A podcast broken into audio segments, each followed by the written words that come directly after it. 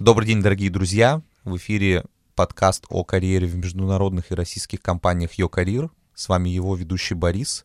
И сегодня у нас в гостях сооснователь одного из крупнейших игроков на рынке онлайн-образования в России SkillFactory Павел Астафуров.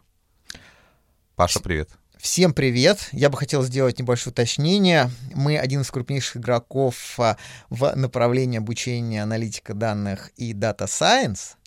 Да, мы вошли по итогам две тысячи восемнадцатого года в рейтинг эр бэ ка тридцать пять самых крупнейших проектов в онлайн-образовании России, но, конечно же, мы не самые крупные, и впереди нас есть очень много достойных ребят. Слушай, ну, прежде чем мы приступим к обсуждению этого очень интересного рынка онлайн-образования, на котором за последние несколько лет появилось очень много игроков, и люди, в принципе, которые серьезно настроены на построение своей карьеры, думают, а какое образование мне получить, какой ресурс для этого использовать, и как он будет цениться э, работодателями на рынке моей специальности. Давай поговорим немножко о твоем бэкграунде, как вообще появилась идея основать один из крупнейших сервисов по дополнительному онлайн-образованию, вот как ты к этому пришел и что тебя как бы к этому сподвигло. Окей. Ну, если говорить про а, мой бэкграунд, то ну, последние, наверное, десять лет, а может быть даже уже больше, я всегда работал в компаниях, которые так или иначе очень тесно связаны с ай ти. Я начинал свою карьеру в компании, которая занимается софтом. Я работал в сфере маркетинга. Это была международная компания. Это история всякими утилитами для операционных систем, жестких дисков и прочее, и прочего вот такого вот. А потом меня занесло в онлайн-игры. Я занимался, соответственно, маркетингом в одном очень крупном локализаторе российском. Потом успел поработать, это будет интересно для слушателей, все-таки это же про международные карьеры. Я работал в самой крупной игровой компании мира, это Electronic Arts. Yeah. Это FIFA, Need for Speed и мечта вот, вот прочее. Я вот как раз занимался запуском в России условно-бесплатной версии футбола. Ну, это было не только Россия, это было и Бразилия, это и МАА был регион. В общем, это был довольно интересный опыт. А потом, не знаю, волею судей в две тысячи пятнадцатом году я попал в онлайн-образование. Я как раз попал в компанию Нетология, наверное, многие знают. Сейчас это прям такой мастодонт этого рынка. В этой компании я э, работал на позиции, соответственно, руководителя отдела маркетинга. Мы прям вот строили всю эту историю. Я тогда еще, э, когда, я, когда я попал в эту компанию, то еще было не очень понятно, что такое онлайн-образование. Были разные попытки. Тогда еще была история про то, что сейчас вот выстрелит, выстрелит так называемые муки. Это вот... Ну, если кто не знает, сейчас самые, наверное, популярные — это Udemy, может быть, Lindacom. Это вот когда вы смотрите какое-то, условно говоря, вам надо что-то э, изучить, и вам предлагают э, с, э, серию видеороликов, там, нарезанных по десять минут, вы просто смотрите и получаете какое-то знание. И как раз вот в тот момент, в две тысячи пятнадцатом году, когда я пришел в эту компанию, начал зарождаться рынок онлайн-образования в том э, виде, в котором... во всяком случае в России, в котором вы его видите сейчас. То есть это такие полноценные курсы профессии, куда вы приходите, учитесь несколько месяцев, где у вас есть домашнее задание, и все это очень-очень напоминает там то образование, которое вы получали в офлайне. Ну, вы не сидите, конечно, перед партой, но у вас есть, соответственно, методический материал, у вас есть практическая часть, у вас есть класс, так или иначе получается, пусть он ходит, будет там, не знаю, хоть в скайпе, хоть там в слаке, где, где угодно платформе. То есть такой неофициальный день рождения этой индустрии, не день рождения, а год рождения этой индустрии. Ну, я, да, я бы не сказал, что это прям пятнадцатый год, где-то были раньше попытки, но а, именно, я бы сказал, что с пятнадцатого года, в моем понимании, стали активно появляться вот те программы, те программы обучения, которыми мы сейчас пользуемся. И да, это была сначала вебинарная история, потом вебинары были заменены на, соответственно, видеолекции, потому что все поняли, что надо делать упор на практику, что поменялись требования. И... ну, я считаю, что там четырнадцатый-пятнадцатый год — это как раз был тот момент, ну, может быть, некого ренессанса, потому что вообще, если говорить так в целом про онлайн-образование, то не могу сказать, когда оно зародилось, оно зародилось, наверное, там, лет двадцать-тридцать назад, но в целом, давайте считать, что дата рождения — это когда появились крупные компании. Coursera — это две тысячи одиннадцатый год, Udacity — это крупнейшая, соответственно, американская, американская компания. Это, наверное, один из первых единорогов в, именно в онлайн-образовании. Это две тысячи одиннадцатый год, Нетология тоже, кстати, по-моему, две тысячи одиннадцатый год. Сначала это был какой-то некий большой хайп, потом стало непонятно вообще, как это использовать, кому это нужно. И вот, начиная там с две тысячи пятнадцатого года, если так можно сказать, то это поперло. И сейчас это прям такое супер второе рождение. За последние там, полтора года появилось, ну, если всего считать, есть недавно, недавно вышло большое исследование, барометр онлайн-образования, то на данный момент, если посчитать все компании, которые мы называем, в, работают в онлайн-образовании, там онлайн-школы или тех, то сейчас их там больше пяти тысяч. Это, конечно же, супер маленькие истории, там больших, там, человек тридцать, наверное, если... ну, ассоциировать компанию с человеком, то большая часть из них, больше пятьдесят процентов, появилась за последние там, полтора года. Вот это мы сейчас говорим, что вот это такое как бы второе рождение, когда все смекнули, блин, все понятно, как это работает, давайте попробуем заработать на этом денег. Окей. А вот ты упомянул Coursera. А, насколько я помню, это в большей части бесплатные курсы для пользователей. Там есть бесплатные курсы, там есть платные курсы, вы можете получить там специализацию. Что такое специализация? Это некий набор а, курсов, которые складываются в определенную, а, соответственно, специализацию, за нее надо а, заплатить. Вы, вы можете учиться абсолютно бесплатно на курсах, но если вы хотите пройти сертификацию, которая подтверждает, что вы должны заплатить. И, кроме того, сейчас еще Coursera запустила... А, Можно сказать, что это как бы би ту би история, но на самом деле Coursera стала платформой для вузов, которые могут у себя разместить, соответственно, целый академический большой курс и его засчитать у себя, соответственно, на, в своей учебной программе, если это необходимо. Coursera... Это да, она для ньюбис, насколько я знаю, ну, не больше вс... или меньше. Ну, не всегда там, например, ну вот что считает, что считает ньюбис? Да, там есть курс, например, по Data Science, но я не знаю, наверное, для ньюбисов. Очевидно, да, что вообще я скажу так, что онлайн-образование в целом это та сфера, где обучают чему-то тебя с нуля. В меньшей степени это та история, которая, когда ты суперпрофессионал, тебя надо научить до какому-то очень-очень мелкому навыку. Наверное, когда мы говорим про супернавыковые сложные истории, это больше корпоративная история, но онлайн это просто как инструмент подачи, да. Не знаю, хотите вы считаете онлайн-образование, хотите не считаете. Но если вы посмотрите в целом на всех там известных игроков, там вы откроете вот эр бэ ка рейтинг топ тридцать пять крупнейших игроков онлайн-образования в России, то все а, компании, которые там есть, это, не знаю, на девяносто пять процентов это все образование, ну, как бы с нуля. Это не говорит о том, что э, это вместо классической учебы для студента. Это, например, вы работали каким-то там проектным менеджером, и вы решили войти в, совсем в сферу э, ай ти, и вы хотите стать, там, не знаю, продукт-оунером или продуктологом. Да, для вас новая сфера, но вы как бы в целом как специалист э, уже продолжающий. Mm-hmm. Паш, скажи, пожалуйста, раз вот ты уже начал говорить э, в частностях, э, вот на примере э, вашего сегмента и в целом рынка, по каким специальностям наиболее востребованы сейчас курсы по онлайн-образованию? Если мы говорим о, э, естественно, белых воротничках и специализации, связанных с ними, о там, работе в крупных компаниях и на респектабельных, скажем так, позициях.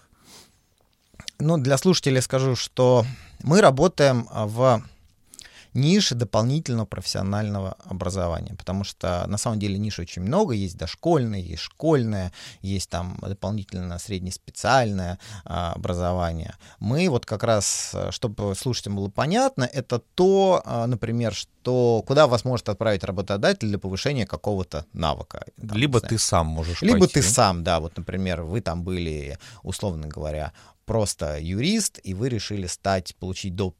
Квалификацию, стать compliance, например. Вот это вот чисто такая история про дополнительное профессиональное образование. Когда мы говорим, что сейчас есть на рынке, то и про белых воротничков, то, конечно же, здесь большинство программ связано так или иначе с ай ти. Все это дело начиналось с диджитал-маркетинга в любых его разрядах. Это интернет-маркетинг, там, эс эм эм, потом какие-то пошли специализации, связанные с перформанс-бейст рекламой. А почему так получилось? Потому что люди верили в мечту зарабатывать удаленно на настройке контекстной рекламы? А, с одной стороны, да, потому что это просто технически возможно, а с другой стороны, все люди, которые работают в диджитале, ну, они такие early-адоптеры, да, им проще всего, они готовы что-то попробовать, для них проще донести, они легче воспринимают э, интернет с точки зрения того, что да, я готов здесь потратить деньги. Вспомните, десять лет назад нам было страшно заплатить что-то за какую-то покупку в интернет-магазине. Мне и сейчас немножко страшно, когда я покупаю что-то дорогое, да, я предпочитаю отдать деньги курьеру, там, карты, ну, потому что я, например, не совсем уверен, что мне там привезут э, груз какой-то там в течение двух дней, как у меня бывало. Но когда это небольшая там покупка, условно, для Москвы, там, не знаю, ну, пять тысяч рублей, ну, ты уже даже не думаешь о таких э, вещах. А все-таки у нас такой бизнес, что мы на самом деле сражаемся за, наверное, самую платежеспособную аудиторию, и поэтому, когда э, мы говорим уже там про экономику продукта, то нам приходится сражаться с банками, с какими-то турагентствами, с какими-то онлайн-кинотеатрами, потому что мы сражаемся за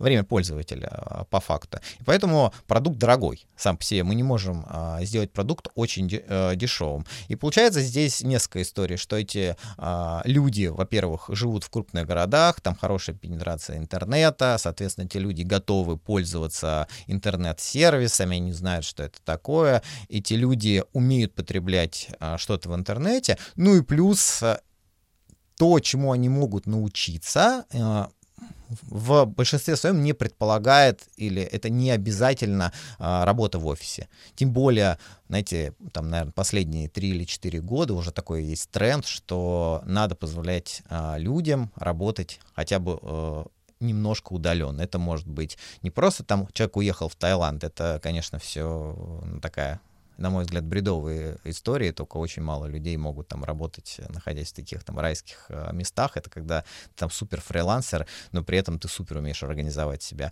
А, например, ты работаешь, ты живешь там условно в Перми, работаешь на там, московскую компанию или даже на какую-нибудь американскую компанию, настраиваешь им какой-нибудь таргет или еще что-то. Прекрасная работа, ты как бы получаешь дополнительный заработок относительно того, сколько ты мог бы получить в своем городе, и при этом у тебя все удаленно, и тебе, например, там классно. И э, на что еще обращу внимание, что, конечно, э, тот сегмент, который приходит учиться, если говорить по возрастам, то, ну, это там от двадцати пяти до тридцати пяти лет, то есть такое переходное поколение от поколения Y в поколение Z, когда люди начали уже ценить себя, свою свободу, когда им хочется не зависеть от какого-то условного дяди-надзирателя. Окей. Мы говорили об основных направлениях, начали с диджитал-маркетинга, вот его назвали, а... как прародителя ай ти направления, в принципе, в онлайн-образовании. Что да. еще? А... Это... Просто ай ти, я так понимаю, что сюда э, ты включаешь, э, ну так, общо и диджитал-маркетинг, и машин-лернинг, и data-science. Ну это то, чем занимаемся мы. Если вот продолжать тему ай ти, то, конечно, для белых воротничков это все, что касаемо с диджиталом. Дальше есть большая история про так называемое программирование, про людей, которые хотят войти в программирование, но я бы не сказал, бы, мы по портрету точно понимаем, что это в меньшем в меньшей степени белые воротнички. Это такие, такая история, как, знаете, мы их для себя описываем как геймчейнджеры. То есть этот человек может вообще не иметь никакого отношения к там, программированию и пойти в, в, наконец-то реализовать свою мечту, которая, знаете, в, там, не знаю, в годы моей молодости ты умел персонать Windows, ты там программист. Конечно же, это ну, не так. Что имеется в виду под программированием? Программирование стало легким, да, и появился большой спрос на специалистов, которым не нужно там писать сервера, они, соответственно, кто нужен? Нужны какие-нибудь специалисты по работе с JavaScript. То есть это тот, кто может сделать мультимедийный сайт в огромном количестве. То есть сейчас спрос просто сумасшедший растет, а по факту, ну, человек, который выходит из института, у нас вообще нет такой, как бы, профессии. В любом случае ему где-то надо научиться. Раньше это были чисто энтузиасты, которые входили в сообщество, учили книжки, что-то пытались сделать, потом брали на работу. Сейчас можно прийти в а, такую организацию, как наша или там наши конкуренты, пройти от полугода до года какой-то курс и стать уже таким, ну, джуниор-специалистом. Действительно, вы можете претендовать. Как понять, что это джуниор-специалист? Вы либо можете пройти собеседование, либо очень простая история. Мы, например, активно призываем пользователей не стараться конкурировать всем подряд на рынке, а попробовать свои силы во фрилансе. Потому что фриланс — это, ну, некая такая большая идея, там, по исследованиям в ближайшие там пять лет чуть ли не половина всего американского рабочего рынка уйдет во фриланс. И сейчас вот у нас есть закон о самозанятых. Это же не просто так. То есть все люди, условно говоря, там либо кто-то постоянно работает, либо там, как это называется, шабашит, да. А ай ти — это и в данном случае программирование в разном виде, не знаю, поднять какой-нибудь лендинг, сделать мультимедийный сайт, сделать какой-нибудь каталог. Это нужны какие-то базовые просто знания. Они, это работа, которая более-менее хорошо оплачивается, особенно если мы говорим про города вне Москвы. И, соответственно, ну, это очень, очень интересно. Говоря про Data Science, ну, эта фишка стала там одна последние там, два-три года, и все буквально то побежали. Ну, конечно... Когда мы говорим про Data Science, здесь немножко другой входной билет. Все-таки для того, чтобы стать аналитиком или специалистом по работе с большими данными, ну, нужно иметь какой-то бэкграунд, да, если вы не закончите. И даже, наверное, призвание в известной степени. И, конечно, конечно же, призвание, да, как не каждый может стать условно бухгалтером, ну, потому что ты не выдержишь столько работы с цифрами. Точно так же аналитик, ну, он всегда работает над решением проблем на основе каких-то цифр. А если мы говорим про Data Science, ну, мало того, что тебе нужны компетенции по работе с там, например, таким языком, как Python, и знание, как использовать его библиотеки для того, чтобы копаться в этих данных, тебе нужна математика. Ну, можно сказать, что это такая, это не математика восьмого класса, не сказать, что она сложная, но как бы если ты а, закончил, например, девять классов, ты, я не знаю, пошел дальше работать и никогда не сталкивался вот там с высшей математикой, то тебе просто будет физически сложно. Я не говорю, что это человек не может научиться, но ему нужно такое как бы терпение прямо и э, усилия. Поэтому, когда мы говорим про Data Science, э, мы, э, про нашу компанию, мы начинали с, по большей части с Data Science. Это мы предлагаем специалистам, которые, условно говоря, инженеры какие-то, давайте их так назовем, то есть это, это может быть там любой инженер, в, который работает в, в ай ти. Он не обязательно программист, он может, он просто мог закончить какой-то технический, там, не знаю, вуз десять лет назад, и он пытается как раз войти в эту историю с большими данными. И мы ему предлагаем легкий способ для того, чтобы мы его взяли за ручку, и он прошел по этому пути и мог попробовать себя в столь новой перспективной профессии. По там Glassdoor это там топ три самая сейчас желанная профессия в мире, потому что там сумасшедшие зарплаты, а сумасшедшие зарплаты, потому что эти люди одним они могут месяц, год что-то делать, один найденный инсайт может для большой компании решить все. Она может стать моментально лидером. То есть это, ну, как бы люди, которые ищут, на мой взгляд, некую иголку в стоге сена. Если они ее находят, то компания выстреливает. И, конечно, без больших данных, ну, очень сложно. Для слушателей скажу, что если вы... Самый большой простой пример больших данных — это если вы зайдете в любой интернет-магазин, там есть такой раздел, как «Рекомендовано вам». Вот посмотрите, что вам показывают. Это продукт это... больших данных, да. Работа с ними. Да, то есть вам не показывают то, что заранее некий Паша э, в какой-нибудь э, в цэ эм эс-ке сказал, вот если покупают там ботинки, покажи ему носки. Конечно же нет, они... Все это анализируется, что такие пользователи, которые просматривают такой-то, там, такие-то страницы, с большой, с большей вероятностью купят синие носки, чем красные, поэтому я хочу показать тебе именно синие носки под, под эти ботинки. Это вот, вот про это, это как бы самый такой банальный пример. Вот интересно остановиться на Data Scientist, так мы дальше пойдем да. по перечню курсов. Какой типичный, наверное, ввиду их количества типичных нет, но какой самый такой распространенный бэкграунд у человека, который работает в Data Science, например, в Сбербанке, в Озоне, в крупных компаниях в России, как они туда добираются, ведь их этому вряд ли учат в вузах. Сейчас, если мы говорим про сейчас, то, конечно, это такие, можно сказать, научные мужи, уж простите меня за такое сравнение, но что это значит? Наука молодая, то есть если э, мы для себя взяли такое направление, что мы учим инженеров Data Science, то есть мы не, условно говоря, не, при, не учим людей придумывать какие-то модели, мы учим правильно с ними работать, но очевидно, что когда заражает, зарождается какая-то область, то все всегда начинается с того, что есть некое количество больших энтузиастов, которым просто нравится что-то создавать. И те люди, которые сейчас работают, это вот очень, очень зараженные а, своей работой люди. Эти люди, соответственно, имеют очень хорошее техническое образование, у них очень сильный математический аппарат. Конечно же, эти люди, прежде всего, это выпускники серьезных э, технических э, факультетов и, как я уже сказал, вузов. Возможно, это там бывшие программисты, им просто само по себе это проще, или это серьезные аналитики. Но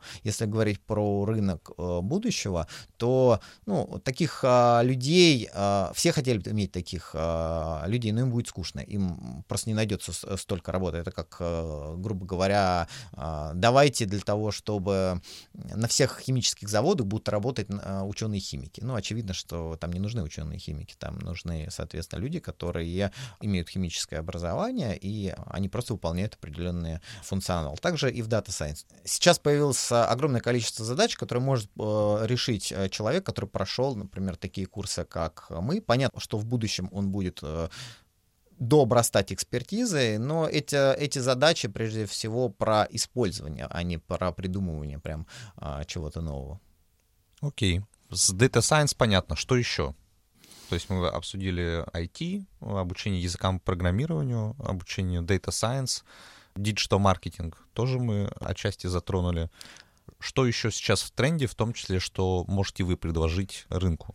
Мы предлагаем пока обучение только по направлению анализ данных и программирования, но если говорить, что сейчас в тренде, и вообще про дополнительное профессиональное да. какое-то образование, это, конечно же, ну, я не знаю, это можно сказать, это не, не профессиональное образование, это языки, они всегда были. Вообще, если говорить про языки, то это та э, область онлайн-образования, которая максимально большая относительно офлайна. То есть все остальное, если говорить про весь рынок, то именно онлайн, он довольно маленький относительно всех денег. А в языках тут как раз онлайн, я м- могу ошибаться, но мне кажется, что он уже обогнал офлайн. Конечно, здесь есть российские там, лидеры в языках. Это Skyeng, активно там развивается и Alibra, и English First. Все эти ребята понимают, что ну, нужно двигаться именно в языковую сферу. А если говорить прям про профессиональное образование, наверное, пока нет просто потребности на что-то другое. Вот именно сейчас весь рынок держится на дополнительном профессиональном образовании, которое так или иначе применимо в ай ти. Но есть большие пласты рынка так называемого бизнес-образования, да, где есть и офлайн, и онлайн, или это смешанный формат, где людей как бы учат, может быть, как зарабатывать деньги, скажем так, или мотивирует. Есть большая история, если мы говорим про именно онлайн-образование, это огромное количество курсов, связанных с хобби. Прям тут что угодно. Самые, больш... Самые простые примеры — это любые там марафоны в Инстаграме и прочее. Я думаю, что люди все это видели. Это вот классический пример именно такого образования в виде микрообучение, а у нас Mobile First сейчас, и, конечно же, ну, Инстаграм здесь в данном случае решает. Вообще, если говорить про рынок онлайн-образования в России, то он не очень большой, по разным оценкам, он там от тридцати до пятидесяти миллиардов а, рублей. Это довольно мало. По, по масштабам мира это вообще ну, крохи. Окей. Скажи, пожалуйста, вот я планирую пройти курс по Data Science, угу. И у меня есть два больших, скажем так, консерна. Первый — это качество курса. И второе, даже если качество будет приемлемым, я узнаю много навыков новых для себя и hard skills. я приду к работодателю на собеседование без должного бэкграунда, но с этим образованием. Возьмем две ситуации. Без образования, без бэкграунда в этой сфере и с доп. Образованием, и с бэкграундом и с доп. Образованием. Вот с точки зрения восприятия этого доп. Образования, насколько работодатель оценит, что ты прошел какие-то дополнительные курсы, и не подумает, что это какое-то там, извините за слово, фуфло. Отличный вопрос. Знаете, я, я много набираю людей по роду своей деятельности, и я заметил, что там за последний год, ну, я в основном беру людей, так иначе связанных с маркетингом, в разных его ипостасях, но все перестали стесняться добавлять в резюме сертификаты, курсы, причем добавляют от мала до велика, что я имею в виду. Они даже не стесняются люди добавлять что-то бесплатно. Я на этом рынке давно и хорошо понимаю, но я знаю, что этот курс абсолютно бесплатный, это такая, ну, как бы, ну, это не заманушка, знаете, это просто там закрытие микро, микро, микро, микро какого-то навыка, и, ну, по факту это нельзя считать. Это лишним не будет, думают люди, и добавляют. Да, это лишним не будет, но с моей, я, я вижу, что это немножко такая, ну, глупая, честно говоря, история, потому что, ну, ты, ты же добавляешь в графу образование, ты же не добавляешь, что я учился, не знаю, два месяца ходил на курсы кройки и шитья, правильно? Но ты почему-то добавляешь какой-то четырехдневный курс, который не является интенсивом или не мастер-классом каким-то, нет. Ну, ты просто добавляешь там о том, что я прошел какой-нибудь курс по тому, что мне рассказали, что такое там интернет-маркетинг. Но в то же время есть огромное количество резюме, которое приходит прям с хорошим бэкграундом с точки зрения именно обучения на, на различных курсах. Я на, это, я на это обращаю внимание даже больше, чем на вуз. Почему? Для меня это один фактор, что человек учится. Потому что даже если ко мне приходит человек, который закончил вуз четыре года назад, то в той области, в которой работаю я и в которой специалисты мне нужны, я понимаю, что на рынке просто нету высших или среднеспециальных э, образовательных учреждений, которые могут научить. Самый простой пример. Кто-нибудь где-нибудь учит э, таких ребят, которые занимаются созданием продукта? Мне кажется, вообще нет. Маркетинг в... в... Какой-нибудь канал, там, new, new, No Flame, No Game, по-моему, в Телеграме. И да. Его создатель проводит там офлайн-курсы. Да, да, да. Ну, я имею в виду про, про конечно же, про классические вузы. Как, ну, какой мне, мне нужен продуктолог, и, очевидно, мне вообще мало интересует, какое у него на самом деле образование. Гуманитарное, техническое, абсолютно мне все равно. Поэтому люди обращают внимание, я не говорю даже про нашу отрасль, работодателям приходится обращать внимание, потому что если они ищут специалистов в областях, которым не учат в вузах, то, конечно, они будут обращать внимание. Им важно, что, откуда человек этому научился. Либо, если есть бэкграунд, то они, конечно же, посмотрят, где человек работал, но так или иначе они спросят у него про портфолио, про те проекты, которые он делал, для них будет этим ответом, человек умеет что-то делать или не умеет. Если у них нет денег или такой огромный сейчас спрос на специалистов, что просто физически на всех людей не хватит, то компаниям ничего не остается, кроме того, что смотреть на так называемых джуниоров, и не просто верить. Все образовательные учреждения, такие как мы, ориентированы на то, чтобы их студентов, конечно же, куда-то взяли работать. То есть это не какое-то образование в стол, и это не просто хобби. Соответственно, лично что мы делаем? Все, вся практическая часть, которую выполняет студент на протяжении курса, составлена таким образом для того, чтобы в конце можно было сделать портфолио из этого. Поэтому человек приходит, он проходит какое-то первичное собеседование и показывает на нем свое портфолио. Это сразу эйч ар и нанимающему менеджеру дает, соответственно, понимание о том, а вообще какого уровня проекта человек делал, потому что мы как некий гарант того, что человек действительно это сам, сам сделал руками. То есть в течение курса Конечно. Практические задания формируют его портфолио. Конечно, да, у него есть какие-то, он оттачивает, вот у нас как это сделано, у нас есть большое количество тренажеров, где человек учится выполнять определенные вещи, потом ему предлагается решить несколько больших проектов, и эти проекты могут лечь в его портфолио. Он приходит на собеседование, говорит: «Привет, я был инженером связи, какой-нибудь крупной телекоммуникационной компании, я хочу попробовать себя в Data Science, я претендую на позицию джуна,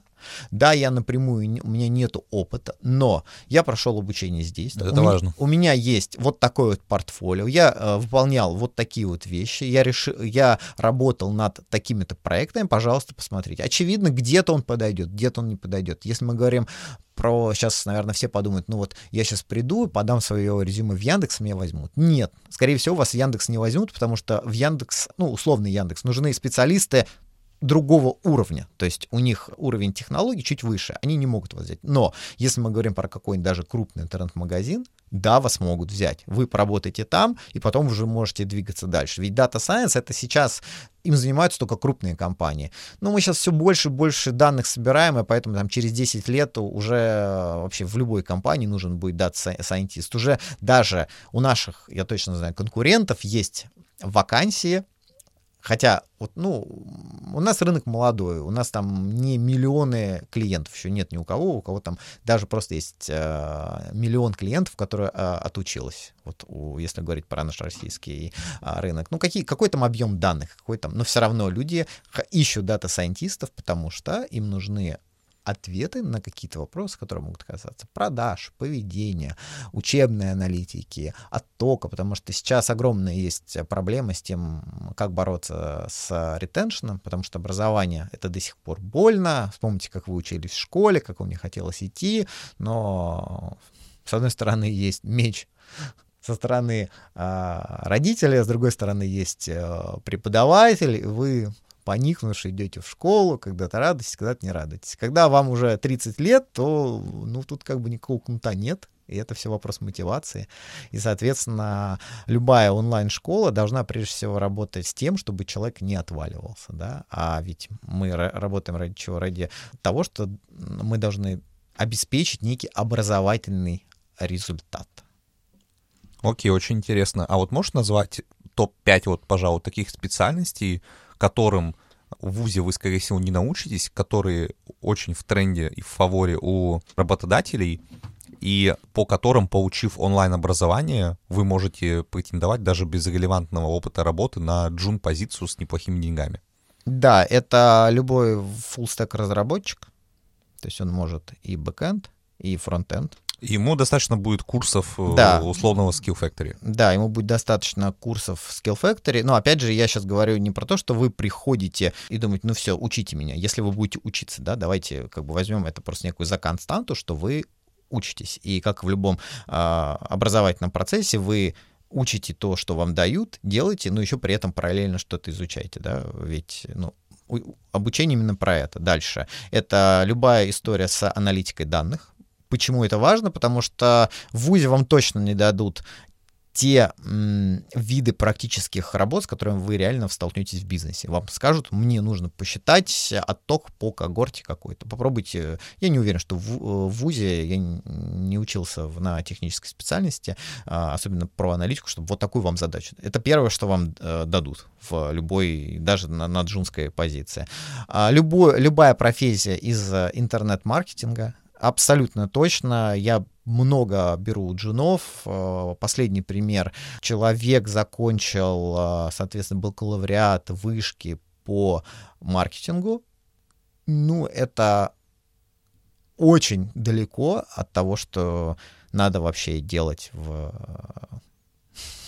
скажем так, на реальной работе. Даже я не, я не говорю про каких-то очень узкоспециализированных ребят, к чему, кстати, можно учиться, например, перформанс-маркетинг. Под перформанс я сейчас а, понимаю вс- все те виды рекламных активностей, которые, ну, а, так называемые, у нас это называется оплата за клик, да, это вот то, что вы видите там в Яндексе, в Гугле, контекстная реклама. Ну, вся, оплата это, за результаты. Да, да. Соответственно, ну, вас, вам могут сказать, что это есть, но, вы знаете, как бы это такая штуковина, когда, что если ты не умеешь работать и тебе дали бюджет, ну, он может закончиться, любой бюджет может закончиться за сутки. Я вчера, например, наблюдал в Гугле рекламу какой-то китайской игры, и баннер был на, полностью на китайском языке. Это вот как раз речь про то, что человек не очень, э, как бы, видимо, компетентен. Зачем в России, у меня не было никакого вэ пэ эн, мне это показывать. Я не искал ни игру, вообще ничего. Ну, то есть там, скорее всего, просто какое-то попадание слова было. Соответственно, что еще это может быть? Это дизайн, конечно же. Любой продуктовый дизайн и вообще веб-дизайн вы можете только научиться, ну, во-первых, в какой-то школе, но тут еще важно, конечно же, персонально, да, то есть у кого вы, чему вы будете учиться, кто на самом деле автор этого курса, по какой методике. Я вообще дизайн рассматриваю, это такая же история, это как, знаете, у театралов есть мастерская там определенного а, человека, да, поэтому, ну, тут рука мастера будет видна. Конечно же, ни в каком вузе вы не сможете этому обучиться. И пятое. Что может быть еще? Это...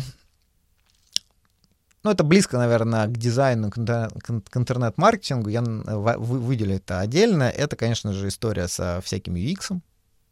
Это то, как будет выглядеть внешняя часть вашего продукта, как человек будет использовать его, как он будет его ходить, по нему удобно, неудобно. Посмотрите, классный пример, это банковское приложение, насколько в нем все удобно и нативно.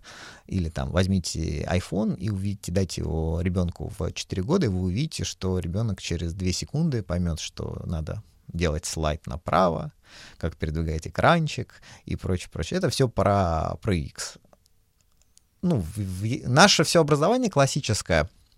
Если уж так про него говорить в целом, то оно очень такое а, закостенело, и ну, оно родом, там, конечно же, из Советского Союза. Такого просто, такой потребности не было в Со- Советском Союзе, поэтому, конечно, таких даже специальностей нет. Наверное, может быть, мне кто-то возразит, скажет, ну как же, есть какие-то вот факультеты. Но, ребят, ну это не массовая история. Я имею в виду вот там факу- факультет дизайна, где там год изучают ю экс. Ну, конечно же, такого нет. А таких специалисты нужны везде, в любой крупной компании, даже не очень крупная, любая компания, у которой есть более-менее там, свой сайт, и, и, и который является коммерческой частью, а не просто какой-то визиткой или приложением, у всех есть ю экс-специалист или дизайнер, каким-то прошедший доп. Обучение. Даже а, простой пример, всем сейчас, всем сейчас нужен дизайн сайтов.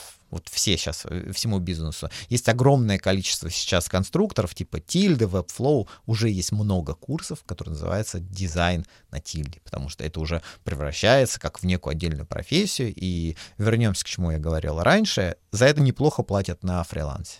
Вот вы берете пять заказов за два дня, делаете прекрасный лендинг на Тильде. Лендинг — это вот такая посадочная страница, по-русски говоря. И, соответственно, вы можете там десять-пятнадцать тысяч заработать за два дня, ну, где вы этому научитесь еще?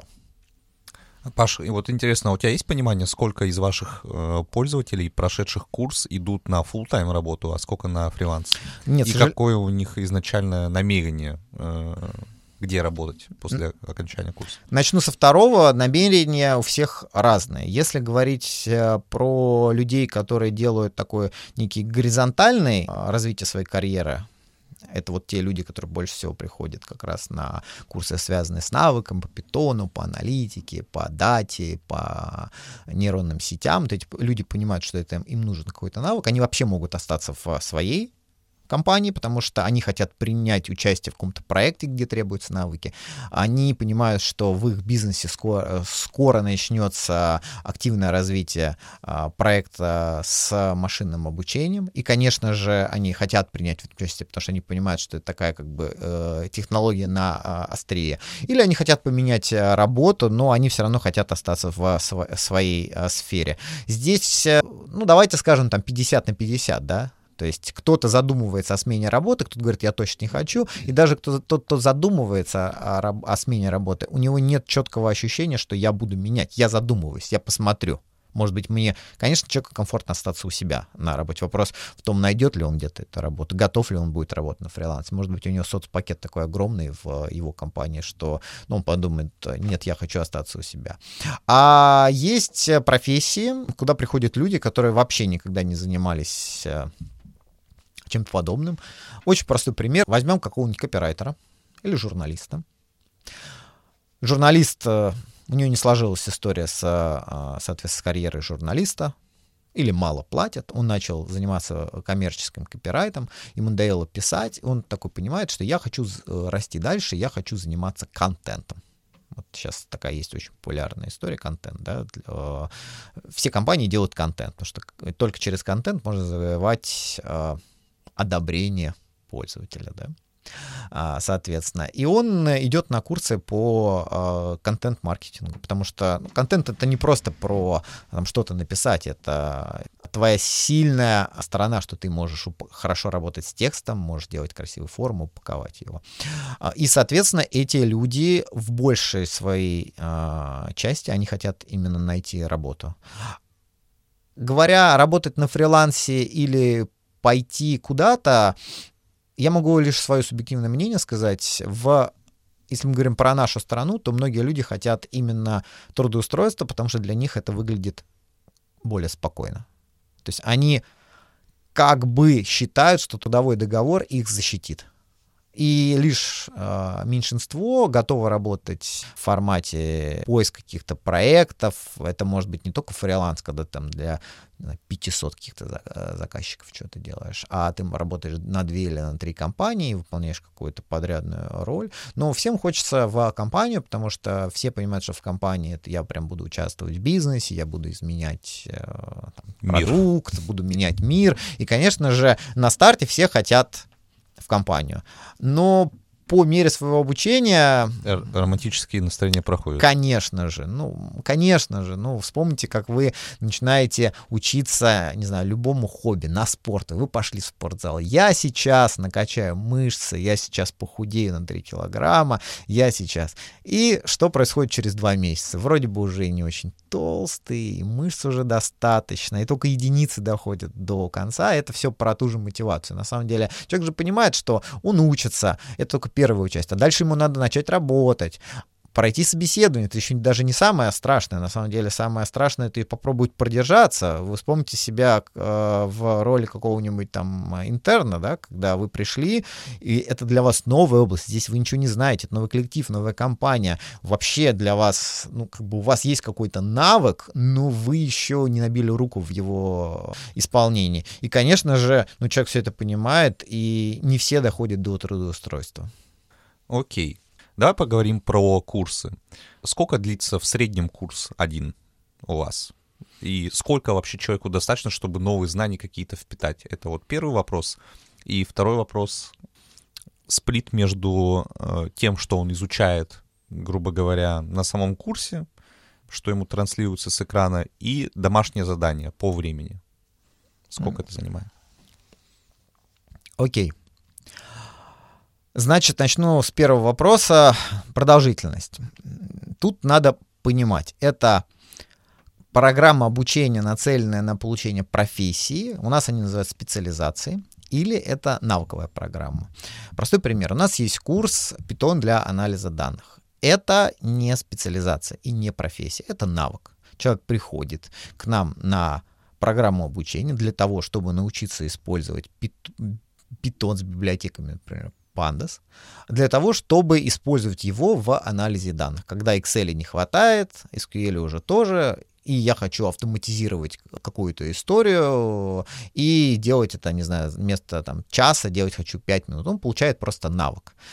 Этот курс длится восемь недель. Любой навыковый курс, он длится примерно... ну, два-два с половиной месяца. Во-первых, ну, этого достаточно, просто для того, чтобы изучить даже большой какой-то навык. А если времени этого недостаточно, то, скорее всего, это уже какая-то большая а, специализация. Соответственно, здесь человек просто получает этот навык а, и идет дальше его а, применять. Есть вторая история, это про профессию. Когда человек приходит на какой-то курс, и он понимает, что ему недостаточно какого-то одного, второго, третьего, четвертого навыка, ему нужно эти навыки запаковать в некую длинную историю, и, изучая эти последовательно эти навыки, он, соответственно, овладеет какой-то профессией. Например, у нас есть профессия, вернемся к тому же дата-сайентисту, там есть тот же самый Python, но этот курс отличается от того, который вот stand-alone, назовем так, потому что этот курс, он именно доработан таким образом изменен для того, чтобы он, он стал частью большой профессии. Там есть математика, там есть машинное обучение, там есть, соответственно, deep learning, там даже есть модуль по менеджменту в Big Data. То есть наша задача человеку дать несколько, можно так сказать, навыковых курсов, которые соединены а, некой единой конвой, и человек получает, а, соответственно, специ... а, специализацию. Он может идти уже работать. Что касается обучения. Все заявляют по-разному, но я скажу так, что для того, чтобы учиться на любом а, навыковом курсе или специализации, то в среднем это, ну, наверное, от пяти до десяти часов в неделю. На протяжении? На протяжении. Если мы говорим про специализацию, то я бы сказал, что это от полугода до года. У нас есть на рынке один а, наш конкурент, уж не буду его называть, там полтора года. Но это из тебя растят такого, ну, джун плюс, даже близко где-то медлова. Не знаю, честно говоря, я не общался с их выпускниками, не знаю, насколько это они по факту являются медлами, но специализация — это от полугода. Невозможно освоить профессию за меньший срок, если мы говорим прям про большую нулевую профессию. То же самое в программировании. Все наши курсы по программированию мы проектируем таким образом. Мы хотим спроектировать, чтобы это было меньше, но это физически невозможно. Почему? Мы можем сбихнуть это в три месяца, но а, получится следующее, что вы в неделю должны будете заниматься пятнадцать часов. А потом приходит студент на второй месяц и говорит: ребят, ну, у меня уже нет сил, у меня есть работа, семья, отдых, и я вообще хочу что-то еще делать. И сил не хватает, соответственно, все отваливаются, идет огромное недовольство, что курс плохой, и он просто тяжелый, вот и все. Ну, тут же наша задача, он же не попал в какой-нибудь МФТИ, да, где... Ну, у него была, у нее единственная задача в жизни сейчас учиться.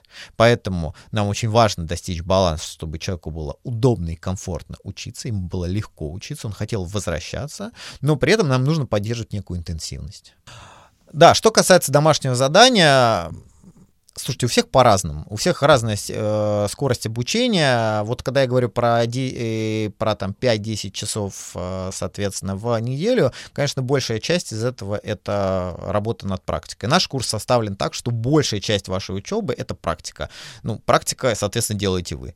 Поэтому в среднем там изучить какую-то методическую часть, что-то почитать, это, конечно же, ну, давайте считать процентов двадцать, все остальное — это просто ваша скорость восприятия обучения. Кому-то хватит шесть часов, кому-то пятнадцать часов.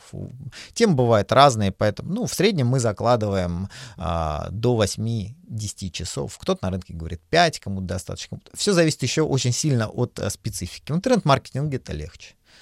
Но там, условно говоря, вам надо смотреть какого-то материала. Ну, знаете, кто-то смотрит там на скорости икс один, а кто-то смотрит на, на скорость икс три, и, и как бы результат одинаковый. Вот и считайте это время.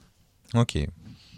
Паш, спасибо тебе большое. Было очень интересно пообщаться. Я думаю, что для наших подписчиков э, такой ящик Пандоры онлайн-образования, именно дополнительного профессионального онлайн-образования в части ай ти и Data Science, э, сильно приоткрылся. Спасибо большое, что пригласили. Я еще раз резюмирую, хочу сказать, что действительно онлайн-образование — это не какая-то новая фишка. Это такое же образование, это следующая ступень развития образования. В дальнейшем онлайн-образование в любом случае будет дополняться офлайном, или офлайн будет дополняться онлайном. Но это то будущее, которое нас ждет. И то, что та модель, что школа, институт, работа, она, конечно же, поменяется. И я уверен, что через следующие десять лет, пятнадцать лет люди перестанут идти в вузы на те специальности, которые не требуют очень узких и глубоких знаний, так как, например, врачебное дело или общая физика. Когда мы говорим про очень прикладные специальности, то э, люди в большинстве своем начнут приходить именно в специализированные коммерческие компании, которые очень близки к рынку и готовы сразу выпускать специалистов. И именно этим они будут ценны. Работодатели будут знать, что, пройдя обучение у какого-то э, лидера рынка в области именно онлайн-образования, они сразу получают готовый кадр, который готов работать, а не ждать два года и тратить очень много денег на его обучение. Надеюсь, что это произойдет скоро. Спасибо, Паша. Большое вам спасибо. Всем пока.